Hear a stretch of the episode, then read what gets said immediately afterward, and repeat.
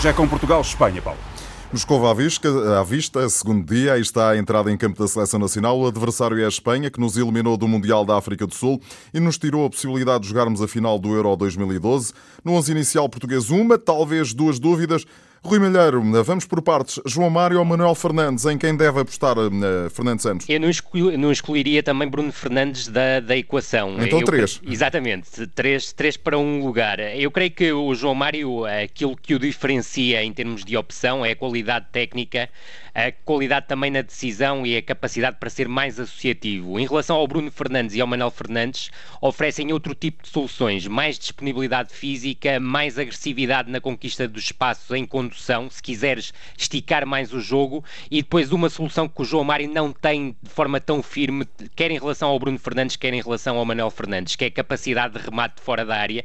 E não deixa de ser curioso que Portugal, nos quarenta e três golos que marcou em mundiais, apenas um foi no remate de fora da área, foi Deco contra o Irão em dois mil e seis. Luís Cristóvão. Sim, o João Mário será a opção natural, porque creio que dentro dos três, das três, dos três jogadores que estão aqui em causa, será aquele que, como o Rui disse, dá, dá maior capacidade associativa À, à equipa portuguesa, e também é o jogador que tem uh, um menor, comete menos erros por, por partida. No entanto, o Manuel Fernandes, para além dessa, dessa questão do, do remate, quer fora da área, quer também a aparecer uh, dentro da área, é um jogador que fez toda a temporada, ou a, a grande maioria dos seus jogos na temporada no clube, a partir da faixa esquerda, que à partida será o espaço que estará reservado para esta dúvida do Fernando Santos, e de todos os jogadores em equação é aquele que é menos vezes ultrapassado em drible, algo que eu creio que será muito importante para quando Portugal não tiver a bola frente a esta Espanha. Ou sobretudo seja, opção... contra uma seleção espanhola que projeta imensos laterais, e esse Exatamente. ponto que o, que o Luís toca é absolutamente essencial.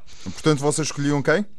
Eu escolhia, eu escolhia o João Mário, mas isso partia muito mais da minha ideia. Eu creio que F- Fernando Santos irá escolher entre Bruno Fernandes e Manuel Fernandes neste é, eu jogo. Eu fico com o Manuel Fernandes, acho que é o jogador que faz mais sentido para este jogo. Outra dúvida, talvez menor, no eixo da defensiva, José Fonte ou Bruno Alves, Luís? É, o José Fonte é um jogador que tem uma maior capacidade para o choque, e pensando que do lado contrário muito provavelmente estará o Diego Costa, creio que é um jogador que estará mais talhado para, para esta partida. Tem sido também ele a opção mais testada ao lado de Pepe, e creio que que isso leva-me a crer que Fernando Santos não tem grandes dúvidas aqui. Bruno Alves, por ser um jogador que depois poderá dar aqui uma maior capacidade contra equipas que vão explorar mais as costas da defesa uh, portuguesa, será provavelmente uma melhor opção para jogar nas partidas seguintes.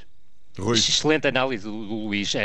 Apenas acrescento que José Fonte, durante estes três particulares antes do, do, do Mundial, fez cento e cinquenta e um minutos de utilização, e, e Bruno Alves apenas cinquenta e seis, o que mostra claramente a tendência para a aposta de Fernando Santos em José Fonte. Acrescentando também uma coisa, Fernando Santos pensa os centrais como dupla, e do meu ponto de vista pensa muito bem, e como o Luís salientou, Pepe e José Fonte são aquilo que podemos definir como o acasalamento perfeito quando se defende num bloco mais baixo para Fernando isso, Santos. Isso mesmo. Ora, no ataque ao lado de Ronaldo, é certa a presença de Gonçalo Guedes, ou não, Luís?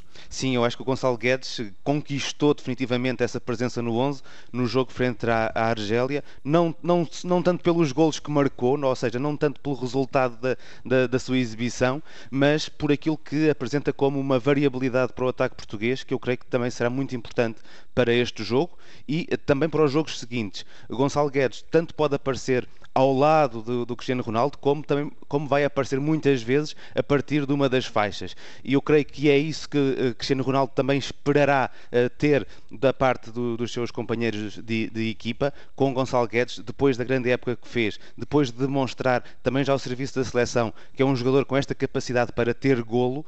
uh, Fernando Santos não terá muitas dúvidas em apostar no jogador do Valencia. Rui Malheiro, aqui não há grandes dúvidas. Claramente, não. Gonçalo Guedes. Uh, e, uh, isto com os pontos essenciais. Eu creio que Gonçalo vai ser muito importante uh, também a procurar muitos movimentos, se quisermos, de dentro para fora, ou seja, entrando também pelo corredor lateral esquerdo, por exemplo, o que permite combinações, se quisermos, com o João Mário, com o Bruno Fernandes ou com o Manuel Fernandes, que Isso poderão é. surgir muitas vezes no espaço central. Acrescento só um ponto que eu creio que o Luís também estará de acordo comigo, que é a capacidade que o Gonçalo Guedes terá para pressionar Busquets. Eu creio que muito deste jogo também passará Exato. pelo papel do segundo avançado, libertando Cristiano Ronaldo para que pressione Busquets, porque Busquets é o cérebro, se quisermos, de toda a construção, da primeira fase de construção da seleção espanhola. É, o homem e tem se... que ser travado completamente. Exatamente. E se nós pensarmos que Gonçalo Guedes, ao serviço do Valencia, foi sobretudo utilizado como extremo, no Paris Saint-Germain também, a verdade é que no Benfica funcionou muito como segundo Isso. avançado naquele período de ausência de Jonas, e cumpriu esse aspecto de pressionar o médio defensivo adversário. Ora, as duas dúvidas e meias estão desfeitas para os comentadores do Moscova à Vista, Manuel Fernandes, José Fonte e Gonçalo Guedes. Na seleção de Espanha, no ataque, a escolha parece recair sobre Diego Costa. É o pior para Portugal? É, no, no, no, eu, eu creio que, apesar de tudo, eu diria que o Iago Aspas poderia ser a pior opção. Isto porquê? Porque é um jogador que está em melhor momento de forma, é um jogador mais móvel, mais imprevisível, um bocado na linha do Rodrigo, mas aquilo que acrescenta em relação ao Rodrigo é a capacidade que tem para fomentar combinações. Isso mas é muito o Diego Costa é uma carraça autêntica. Exatamente, era aí que eu também já ia, já ia chegar. Mas o Iago tem essa capacidade para estabelecer conexões com os jogadores, e quando o Isco e o David Silva surgem muito no espaço interior, é um, é um momento extremamente importante.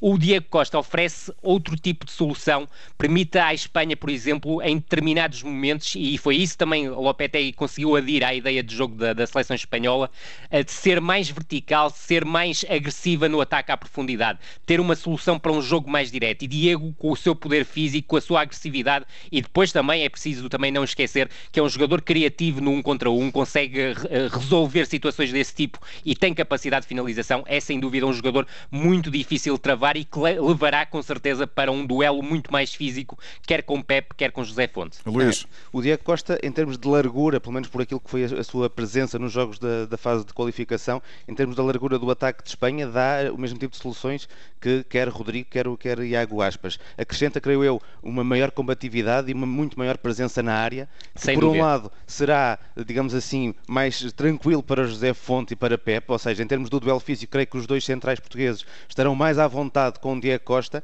mas não facilita em nada o trabalho da, da seleção portuguesa, porque é um jogador que vai muitas vezes, ou seja, vai aparecer muitas vezes em zona de finalização para dar seguimento a uma equipa espanhola que trabalhará toda, não em prol de Diego Costa, mas em prol de aproveitar os espaços que vão sobrar da ação de Diego Costa na frente de ataque. Meus senhores, temos um minuto. No fim de semana entram em campo três candidatos. A França joga com a Austrália, a Argentina com a Islândia e o Brasil com a Suíça.